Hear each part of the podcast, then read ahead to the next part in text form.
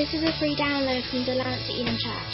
We meet every Sunday morning at 10.30am in the Delancey Elim Church building at Le Banks, St Sampson's in the Channel Island of Guernsey. To contact us or find out more information about us, please visit our website at delanceyelim.co.uk. Isaiah 61, and just want to share just really a, a kind of few thoughts from Isaiah, from the first part of Isaiah 61, and read a few verses, and we'll just see how it goes. I'm not quite sure how far we'll get, but we'll we'll go for it, see how it goes. Again, it's well known, well known scriptures, well known verses. Uh, I just want to start to get get a hold of some of these great promises in this particular part of Isaiah. Isaiah 61. The Spirit of the Lord God is upon me, because the Lord has anointed me to preach good tidings to the poor. He has sent me to heal the brokenhearted, to proclaim liberty to the captives, and the opening of the prison to those who are bound, to proclaim the acceptable year of the Lord, and the day of the vengeance of our God, to comfort all who mourn, to console those who mourn in Zion, to give them beauty for ashes, the oil of joy for mourning, the garment of praise for the spirit of heaviness, that they may be called trees of righteousness, the planting of the Lord, that he might be glorified. And that also, I just love, what amazing promises right there. Promise after promise in that, in that chapter, aren't they? We could just, and you could go on throughout Isaiah, and we may, as we go on, we may hopefully go on to a few more verses, but there's just absolutely just promise after promise. Now, when Isaiah wrote this, in Isaiah 61, when he wrote this, he was writing to a people that they were in captivity. This Isaiah 60 to the rest of the, the rest of the chapters there are written to the people in captivity. You may remember that because of their sin, because of their idolatry and disobedience, they were taken into captivity. And Isaiah warned them in the other chapters before. And, and now he's, if you like, forward in looking, writing, prophesying, speaking to, to, to, to those who are in captivity. And he's given them this amazing promise. People who had lost absolutely everything. They'd lost their, they'd lost their homes. They'd lost their living. They'd lost their land. They'd lost everything. And to these people, Isaiah writes these amazing promises to them.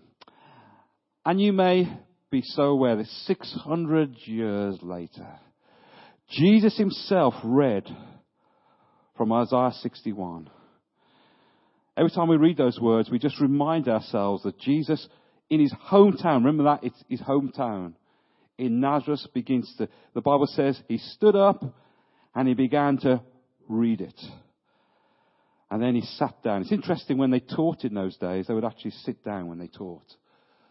And so he sat down and he began to tell them, Today this is fulfilled in your hearing. And he's basically saying, you know why I'm preaching sermons, why I'm healing the sick, why I'm raising the dead? He says, because I'm anointed. And it's interesting that when you study Isaiah 61 and you compare it to Luke, Luke 4, Jesus stopped at a certain phrase because Isaiah 61 speaks there of, of, of, of the, of the, where am I going? Uh, yeah, the, the, the day, verse 2, the day of the vengeance of our God. Now, Jesus actually stops right there. He stops before there and he, he stops at the point where to proclaim the acceptable year of the Lord. Because there will be a day of God's vengeance. How many realize that? But Jesus had come to bring in a dispensation of grace and mercy. Can you say amen to that? And so he stops right there. The acceptable year of the Lord. And so really, Jesus declares this to be a mandate for his ministry. This is his mandate. This is what he said, I've come to do. This is what I've come to declare. This is what I've come to do in my ministry here on this earth. Isn't it wonderful? To proclaim that good news to poor, to, to heal the brokenhearted, to set captives free, and to declare the acceptable year of the Lord. What an amazing mandate that Jesus came to bring. Let's just think of a few of those things. He says, the Spirit of the Lord, the Spirit of the Lord God is upon me. Here's what you get a hold of, really. That, they, that same Spirit that was upon Jesus, and he realizes upon us. It's, it's upon us. And I think one of the great dangers of the Western church is to almost live our life and not to realize and be aware of the Spirit being with us. I think it's awesome that Jesus acknowledged the Spirit of the Lord being with him. He acknowledged that. He lived with, a, with an awareness of the Spirit of the Lord and he began to declare it. And often we can live almost our lives on a day to day basis without, without any awareness, without any consciousness of the Spirit of the Lord being with us. Can you say amen? And part of the thing that God wants for our lives is that we develop, we, we, we develop in our lives a continual conscious awareness that we live with an awareness that the Spirit of the Lord is with us. Just in our everyday, mundane kind of situations in life, we develop a consciousness that the Spirit of the Lord is with us. Really, that is what communion with the Holy Spirit is all about. The Bible says, may the, remember the grace that often we say, the love of God and the grace of the Lord Jesus Christ and the fellowship, what? With the Holy Spirit. Just developing a, an awareness, a conscious awareness that He's with me. Not only is He with me, but He is in me. And I, and part of the way we develop a true understanding of that is we just say, Holy Spirit, today speak to me. Holy Spirit, thank you that you're with me. Holy Spirit, just strengthen me. Holy Spirit, comfort me. Holy Spirit, thank you that you're with me today. Thank you that you're going to help me and enable me to, to face these things of today. And so you begin to fellowship and develop this consciousness of He being with us. How many glad that God's in us, upon us, and is all over us?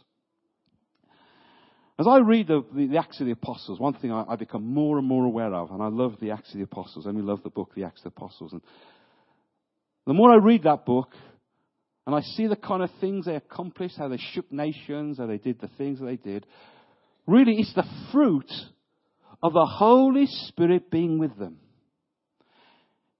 It wasn't because they were particularly talented or had great ability or they had great even great commitment, really. The real key to it was that they live their life on a day to day basis, continually being aware and conscious the Holy Spirit is with us.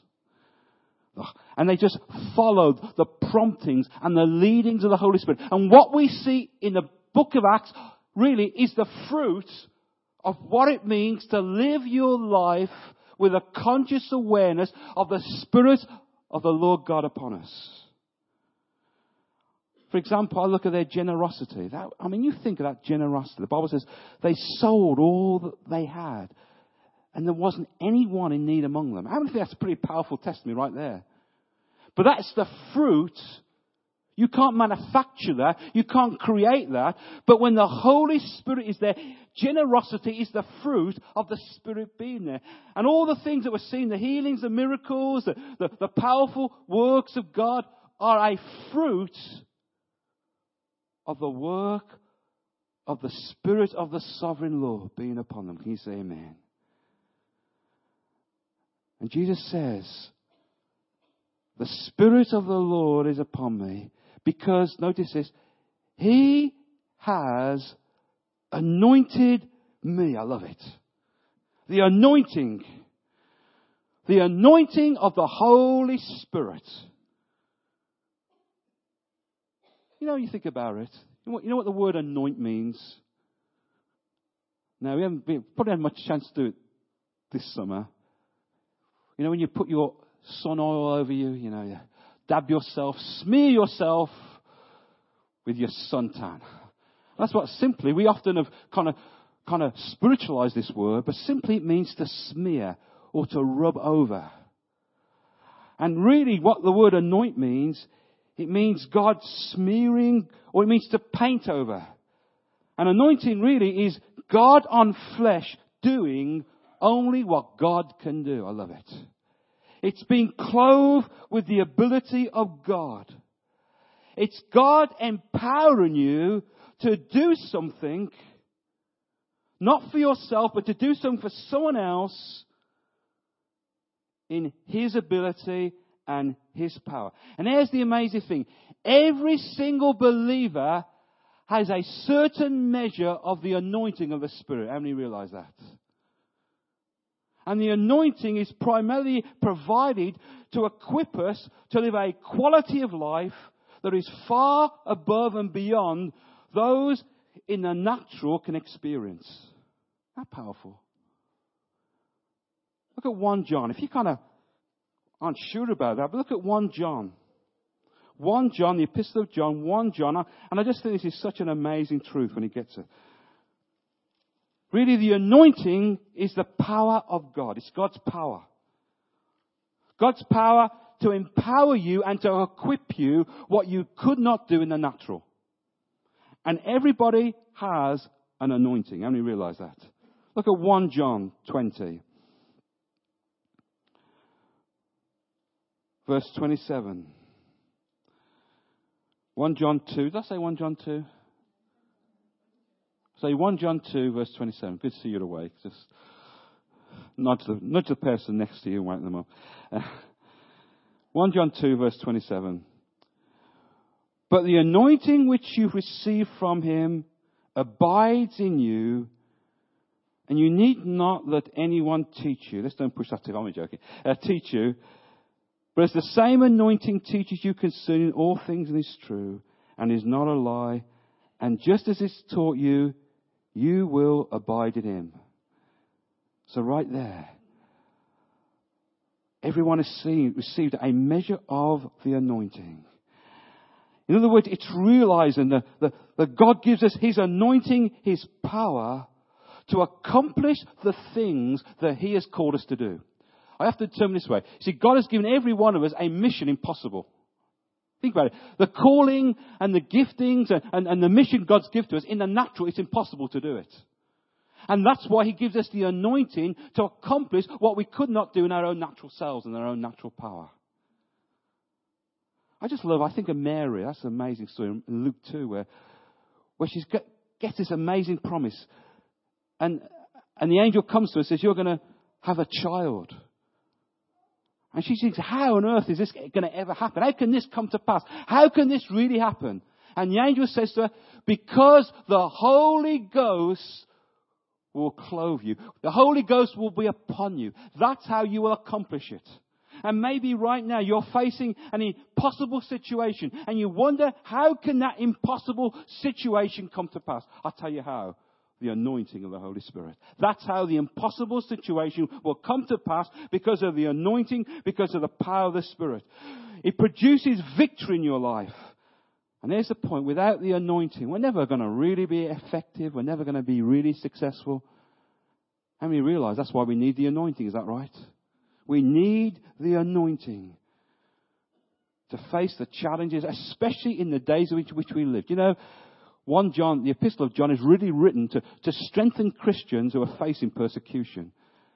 What an incredible key. He's basically saying the way that you're going to face the challenges and the persecution that's going to come is because the anointing of God is going to be there. That's going to empower you to do what is impossible to do. How many have ever read Foxe's Books of Martyrs? May not be the most encouraging book that you read, but there's some amazing stories in it. And one of the stories talk about people when they were going into the flames to be, to be, to be martyred.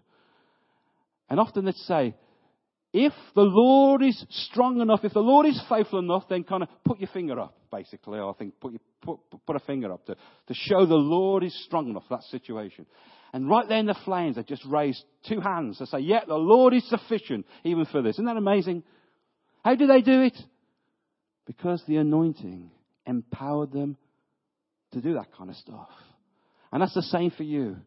Whatever you're facing right now, you have an anointing from the Holy One who will lead you, who will guide you, who will strengthen you, who will empower you for every single thing that life brings against you. Amen. Remember, you know, the purpose of the anointing really, after all, it's all for His glory. Amen. You know what the Bible says? God doesn't glory in the flesh at all. He doesn't have any glory in the flesh. But what he does glory in is when people are dependent on the anointing of the Spirit. Because from that he gets all the glory. Because people realize it's not of us. We can't, we couldn't have done that. But it's him that's done it. By his anointing it's been achieved. And so God through that always gets all the glory. I kind of feel more and more in the days in which we're living that what God's working in many hearts is this sense of motivation. Of why we do what we do. Sometimes you can do the right thing, but with the wrong motive. and I think what God's beginning to stir and grip people's hearts with is a desire for His glory. It's amazing how much you achieve in life when you do it for His glory. When you do it for you, it kind of never really succeeds or never really bears much fruit. But when you do it for His glory, God will anoint that. Amen. He'll anoint it. An amazing thing is kind of happen when you live your life for His glory. Now, what the anointing does, and it's kind of one of the words for anointing, uh, basically, it's the unction. That's another word, unction. And it's unction for function. I like that term. Unction for function. In other words, whatever God has called you to do, He anoints you to do it. And I think that covers such an incredible ways of life. That that the only way you function as a believer is by his anointing. By his anointing. The Bible says that when the anointing came upon Saul, he became as another man. And I term the anointing really, it's like having petrol, not having petrol in your car. You know, you could have a Rolls Royce. And if you have, hello friend, you know, but you could have a Rolls Royce. You could have the most amazing car in the world. But that car will not be empowered and that car will not go anywhere without petrol. Is that right? And that's the same with the anointing. We're never going to be empowered. We're never going to do all that God has called us to do. We're never going to fulfill our function unless it's by the anointing of the Spirit. And I think often the reason why people can be apathetic and insecure and fearful because they've never fully, fully grasped or understood I've got an anointing upon my life. I've got the anointing. The anointing of the Lord is upon me. He's anointing me for a function. It's almost that when the anointing, I don't know if you've ever experienced this, and I'm sure most of you have, that it's amazing what happens when the anointing kicks in. You know, you're just witnessing for some, to somebody, and suddenly the anointing kicks in. And suddenly you find words coming that you didn't kind of think were there, and, and, and you find yourself saying things that amaze you thoughts come. And, and I think that covers all dimensions of our life. You know, we're anointed in all kinds of levels and all kinds of dimensions. You can be anointed to be a parent. I'm so glad for the anointing. but I can look back and I can look back how, you know, our children, all our kids, and I can actually look back and think, God, thank you that you anointed me to be a parent even in my weaknesses. Like it was the anointing that enabled me to kind of parent. I think you can be anointed to be the wife, to be the husband you're called to be. Henry Wise saying, thank you, Lord, for the anointing. Uh, but you know, God empowers you. God takes something that is natural and becomes supernatural in your marriage because God anoints us to, He anoints us in that level. God anoints us. I think God can anoint you in the marketplace. In your workplace. God can anoint you to be an incredible employee in your job in the marketplace. I think God anoints people in business. I really often see that, often as a, as a, a supernatural working of God to equip and enable people to be people in the marketplace, to be people in business, to be people in a profession. So it, it covers a whole realm of things. The anointing, I'm really glad for, for that anointing. To enable you to function and to be all that God has called you to be. The Spirit of the Lord, the anointing is upon me. And when a person is hooked up and fully submitted to that anointing, you'll be amazed what that person can achieve and do. The Spirit of the Lord, the anointing of the Lord is upon me. Now, it's interesting that every time you see oil, it's always compared to anointing. He has anointed my head with oil. So often, oil is a symbolic of the anointing. And that's a great symbol because one thing about oil is it, it flows. In other words, when you get into the flow, you'll find his anointing come. In other words, when you find what your calling is, when you find what God has called you to do, when you obey what He's placed on your heart to do, and you begin to step out and, and you obey that, there's a, there's a flow of the anointing to do it. You don't feel you're doing it in your own power. You don't feel you're doing it in your own strength. You're not struggling and striving to do it. It's almost when the anointing is there, there's a flow there, and in one sense it becomes kind of easy. You know, I love the musicians there. I mean, you get me up there with a guitar and I'd be, I'd be sweating, I'd be, I'd be absolutely falling apart. Because I'm not anointed to do that. You know, give me probably a class of kids for five or six and I'll be, I'll be pulling my hair out. I'll be, you know, I'll be needing, I'll be needing help quickly. How many would feel that? But there are people who are anointed to work with children. To them, it's in a sense easy. They, they, they flow with it. Because that's the calling, and because they're following the calling, God's anointing them to achieve it and do doing. That covers all kinds of other realms. Let me show you one another thing. Genesis chapter 1, verse 2. I want to tell you there's a certain law the theologians kind of tell us about, and they call it the law of first mention. In other words, whenever you see something first mentioned, Whenever you see something first mentioned, it sets a precedent for the whole Bible. It's, it's like a precedent that is set when, when it's first mentioned. And it is the first mention of the Spirit of the Lord. And you see to Genesis 1 2, just the latter half of verse 2. And the Spirit of God was hovering over the face of the deep. And notice this. It's like, it is that picture of all again. It's flowing. God's Spirit is a moving Spirit. And I love to think that when God's Spirit, when God's anointing comes upon you, it empowers you to move. He moves you from faith to faith, from glory to glory, from failure to success, from prison to the palace, from indifference to passion, from insecurity to security, from inability to ability, to powerlessness to power, powerfulness, out of intimidation, out of low self-esteem, the anointing. Isaiah 10 tells us, the anointing what? Shall destroy what? The yoke. The anointing, or in Hebrew actually, actually means annihilates. Crushes to powder. A yoke is something you're kind of connected to that restrains you, that controls you, that holds you. That's what the, that's what a yoke is. And I think people can live their life with all kinds of yokes in life. Maybe yokes that are placed on them through their environment.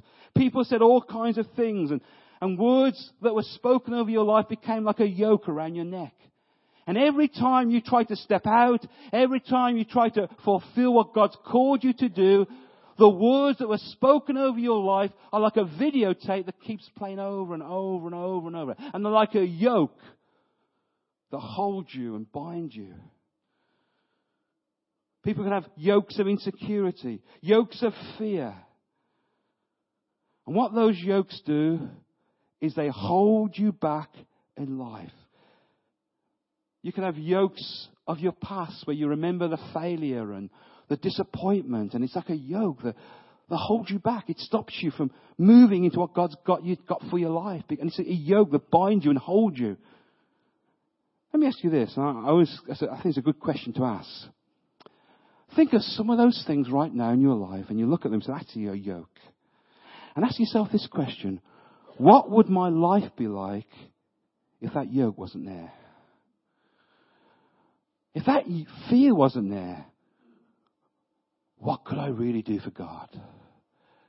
If that guilt wasn't there, that kind of condemnation wasn't there. That failure of the past wasn't there. That situation, that mistake I made, I still kind of live with. How different would your life be if that yoke didn't exist? Here's this great promise. The anointing shall destroy the yoke. That yoke that distorts that view of yourself. That yoke that controls your personality. That yoke that kind of makes you even crave for attention. The Bible says, the anointing shall destroy the yoke. And that's why in 1 John 20 says, we know we have this anointing from the Holy One. And it's almost living your life and saying, Lord, thank you that there is an anointing. There is the power to break that yoke that's affecting and limiting my life. Can you say amen? So let's quickly move on. Just, this is, this is powerful. So Jesus said, the reason why I'm able to do what God has called me to do is because the Spirit of the Sovereign Lord is upon me and He has anointed me. He's poured His power upon me. I want you to see something. He's actually saying that the anointing actually produces something. Things happen because of the anointing. He's declaring the purpose. And here's the first purpose he says the anointing was upon him for. He says to preach the gospel. That word gospel there, the word preach there means a outward demonstration, a outward proclamation. He says, the anointing of the Lord is upon me to help me to proclaim and declare the good news. How many glad the gospel is good news? I want to say the gospel is absolutely amazingly good news. You'll never fully share the gospel until you realize how good it is. I think sometimes because we see it not as particularly good news, that we, we don't want to share because it doesn't seem good news. But once it grips your heart, this is absolutely amazing news. This is the greatest news a person can ever hear. That your sins can be forgiven. That you can be rightly related to God. That God can do amazing things in your life and give you a purpose and a destiny. How many say that's good news? And so Jesus said, I'm anointed to proclaim amazingly good news. I don't feel you ever feel, one of the greatest times of anointing you can ever feel is when you share the good news of Jesus to somebody. It's almost something of God's presence is just there. I just love it. You, you just feel God's presence. And it's amazing when you begin to share it, how other things begin to come. I remember just a few weeks ago, uh, this girl came to the house and asked us to go to their house to pray in her house. Because she felt there's some, she called them bad vibes. And she felt there was some sort of evil in the house, if you want to describe it that way. And so I think, well, I took Steph with me, actually, I think. So we went there and we went to the house and we prayed in the house. Uh, then I went back about a few days. We went back again. So that, you know, shared with them. It's, she said, oh yeah, the house seems a lot better. And, and I began to share with you know what? You think about it. If there's something evil, then there must be something amazingly good at the same time. And, and we began to share with her about Jesus and the love of Jesus. And the moment I began to share that, all kinds of things began to come to my mind. I began to speak into this girl's life. Prophetic words began to come. And I was able to speak and say all kinds of things into this girl's life that I would not have naturally been aware of. But the anointing came as I began to share the good news of Jesus. And I think you're going to find that um, in amazing ways. As you begin to share the good news of Jesus, His anointing begins to come and empower you. Words that seem just so, so powerless actually can have incredible impact on people's hearts and lives. Why? Because the Lord's anointed me to preach the gospel. You say amen? Here's something else. I've gone all down now. Here's the next one. He's anointed me. Notice it also, incidentally, he says to preach the gospel to the poor. You know what? It's interesting, isn't it? The, and that word poor means people in lack. Isn't it interesting? It's when people are in a point of need, they're more open to the gospel. Is that right? Often when people think they've got their lives together, sometimes it's very hard for the gospel to penetrate that kind of heart. But when people are in a point where everything's fallen apart in their life and, and, and, and, and, and you know, that, that they realize there's a great need in their life, how many realize you, you're never going to really see a need for a savior until you see you need to be saved. And so the anointing begins to bring people to a point of awareness of how much they need a savior. You can say amen. Next thing, really quickly, he's anointed me to heal the brokenhearted. And that word brokenhearted there, there means fragmented into pieces. It means a, a violent shattering like a glass being shattered. And often when we become wounded, we get blocked on the inside. We don't function as we know we should function because there's a, this pain, this block inside our lives. And broken hearted can come through rejection. It can come through abuse. It can come through some traumatic experience. It can come through unforgiveness. And we go through a painful experience and it leaves us broken. But Jesus says, I'm anointed. And if we allow His anointing to touch our lives, that empowering from God can heal the broken-hearted. Can you say amen? It takes the work of the cross and it brings it into our daily experience. Where we're broken, where we feel shattered on the inside, where we're disappointed and things have shattered our hearts, the anointing comes onto the broken heart and puts it back together again. Amen? There's the next one. Time's going. Liberty to the captives. And he's talking to people who have been disinherited. When you, when you went into captivity, you became disinherited. You lost your home. You lost absolutely everything. And you were in captivity. You were under somebody else's control. And Jesus said, I've come to set prisoners free. There could be prisons of guilt, prisons of bitterness, prisons of unforgiveness, prisons of fear. And Jesus said, I've come to declare liberty. You don't have to stay bound anymore because the anointing can set you free. I think the one thing about Jesus is, is, you know, I believe the Word of God is anointed. I don't believe that. Not just words in a book, not just some clever ideas as somebody wrote down. The Word of God is anointed. And I tell you why it's anointed. Because often God can just take a word and speak it right into your heart, right into your life, right into your circumstances, and it changes your life. Jesus says, The words I speak to you, they're spirit and they're life. The words I say are alive. They have the ability to produce life. They have the ability to set captives free. And the lights are going out. So very quickly, I think is that a sign? I don't know, like someone like bringing the coats out. Uh, time to go now. Here's the coats. I don't know if that was the sign or something. Okay, let me just finish a couple of them. Recovery of sight to the blind. That speaks of physical healing. I think it also speaks where when our eyes are open, you begin to see things you never saw before. Your, your spiritual perception comes through anointing.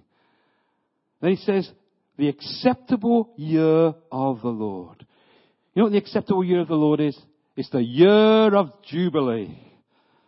The year of Jubilee, on the 50th year, what they call Jubilee, when all your debts were paid. How many like that one? All your debts were paid off. Slaves went free. The land was restored back. And Jesus says the year, the acceptable of the year has come. It's no longer a calendar year, but it's in a person. And the Bible says when he said that, they were so mad. They wanted to stone him, throw him off a hill. You know why that was? Because he said that, that this is fulfilled in your hearing right here and now. And that's the amazing thing. Through the anointing, what I'm saying to you this morning is available here and now. Not sometime in a distant future. It's available here and now. The year, the acceptable year, the year of Jubilee. The year of Jubilee.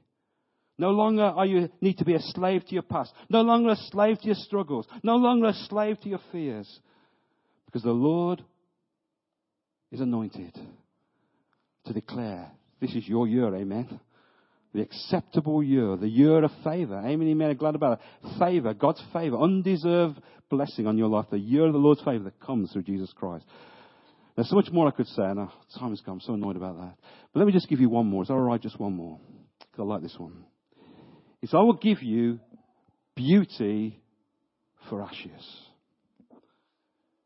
I think that's such a powerful, powerful description. Beauty for ashes. In other words, he takes all the bad stuff so that we can receive all the good stuff. He takes all the bad stuff on the cross, all the pain, all the rejection, all the sickness. He takes it all on himself on the cross so he can give you the good stuff. Beauty for ashes. But here's the point.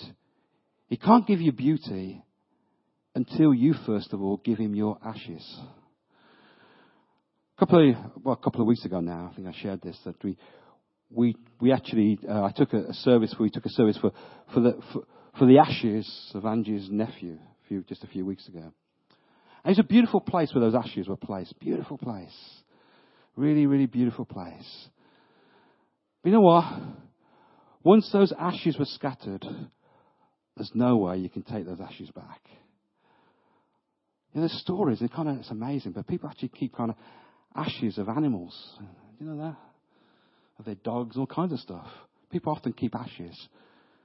But spiritually speaking, we give our ashes to Him. If we hold on to our ashes, He can't give us beauty.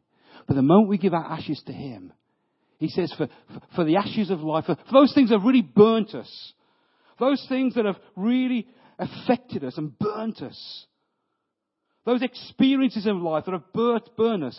He says, I will take the ashes of life, those things that have burnt your life, and I'll make something beautiful out of them. That's what God does. And I love to hear testimonies how people have gone through a real burning experience in life. Just amazing, painful, burning experience. And everything before them just seemed ashes, really. And God began to do something amazing and their lives began to be touched and transformed. And years later, as I look back on their life, this is their testimony. God has taken my ashes and made something awesome, something beautiful out of them. Let me close with this. This brings it all together, really. Go back to Isaiah 53. I want you to see something. Isaiah 61. Fits in what I just said there, verse 64 and they shall rebuild the old ruins. Who's going to rebuild the old ruins? I thought about that. Who does it say is going to rebuild the old ruins? The desolate places, the places that have been desolate and just tore apart. Who's going to rebuild it? The brokenhearted. Those who had ashes. Those who were captive. God's going to take those people, put the anointing on them, and they're going to be the ones that rebuild and restore and bring his blessing and his bringing his favor. How many have heard story after story of people? I think of people maybe who are on drugs, drug background, lives devastated, broken by drugs. And the power of the, of the anointing, the anointing of the Lord came upon them. And they go right back into that kind of environment and begin to win people for Christ. They begin to go back into what was desolate and broken and begin to change the whole environment because the Spirit of the Lord is upon them. And they're back into place of desolation and restoring and renewing and bringing it back to its rightful place. Amen. That's what God wants to do with us. I've seen people who've maybe struggled with incredible depression, really heavy depression. And God began to deliver them and work in their life and anoint them they began to discover keys. And the keys they discovered were the keys that helped others come out of their depression. I think it's someone like Joyce Meyer. Remember her testimony? Incredible abuse that she went through. And now she has an incredible ministry of, of ministering to, to people who have come from abusive situations. Beauty for ashes, amen? And that's what God does all the time. All of us, at some point in our life, we can look back and say, actually, there are some ashes in my life. But God can take those ashes, put anointing on them, and what was your greatest weakness can actually become your greatest strength. Why? Because the Spirit of the Sovereign Lord is upon me. He's anointed me. Let's just stand as we come before Him right now. I haven't got time to go into the, the garment of praise. There's an amazing one. There's so many beautiful things in that chapter. I encourage you to go back and just read over it. And the one double recompense. All kinds of great promises there. I encourage you to look back and read those things. Let's just come before Him right now in these moments. And I just want you right where you are to offer Him your ashes, to offer Him various things. Or maybe you're here today say, you know what? I'm just yearning for the anointing of God. I want God to increase. I want God to anoint me. Not just for the feeling's sake, but so I can be someone that preaches and that proclaims good news. And I can reach out to the brokenhearted. I can reach out to people who are, who are held captive in life. And I don't think you have to look very far to look for broken-hearted people. You don't have to look very far to find people who are captivated by something. People who are mourning over something. They're all around us, all around us. People with incredible pain and hurt and needs. But God can anoint you to reach into those lives and see those lives transformed and changed. So I need to reach out to the Lord right now and say, Lord, I need your anointing. That's where it begins, when you really see your need to be anointed. When you see all the stuff, all the pain, all the brokenness, all the heartache we see around us continually. And something just moves you and you're full of compassion and say, God, I really want to reach out and touch those people, but it seems impossible. I can't do it in my natural ability. And God will remind you, that's why I've sent you the anointing for. I've anointed you because the same anointing that God placed upon Jesus, the amazing truth this morning, is anointed you as well. In fact, the word Christ means the anointed one. Christ in you, the hope of glory to come. Christ and his anointing. I can do all things through Christ, through him and his anointing. So just open your heart right now. Say, Lord, pour your anointing on me today. Anoint me, Lord. Anoint me afresh. Anoint me with you. David says, anoint me with fresh oil. It's gone stagnant. Give me fresh oil. The oil's run out. It's worn down. Anoint me with fresh oil. So lift your heart to the Lord right now. And I'm just going to pray God just pour his anointing on you. In a wonderful way. God anoint people here just to touch broken and hurting, captives, people who need to be set free. And where we feel so afraid and maybe in a natural fearful, yet when the anointing comes, it brings an incredible boldness and strength. How many glad you're not left in your own devices and your own power to do it? Father, we just come to you today. And we want to thank you for the anointing of the Holy Spirit. We want to thank you, Lord, that we are not left to do things in our own power and our own strength. And we would come to you today, God. We are a needy people. Lord, and I pray for myself and I pray for every brother and sister here this morning. I pray, God, that you would anoint them with fresh oil. I pray that the anointing of the Holy Ghost would be upon them. You would anoint them, Lord. Anoint them, Lord, to, to do things that would amaze them, to do things beyond natural ability and natural power, to touch and to reach out to, to all, to all kinds of people around that they meet in everyday lives. I pray even for those, Lord. I pray for people in the workplace. I pray for people in all various ways that, Lord, you'd anoint them, Father God. You'd anoint them in all the various callings that exist in this building. Lord, we pray for anointing. We pray for anointing. Anoint us, Lord, for everything you've called us to do that we may achieve it. For your glory and your honor we pray. And we declare over our lives that surely the Spirit of the Lord is, is upon us. He has anointed us to preach good news to the poor, to heal the brokenhearted, to give sight to the blind, to set the captives free, and to declare the acceptable year of the Lord. Amen. Thank you for listening to this free download from Delancey Elim Church. For more downloads or to contact us, please visit our website at delanceyelim.co.uk.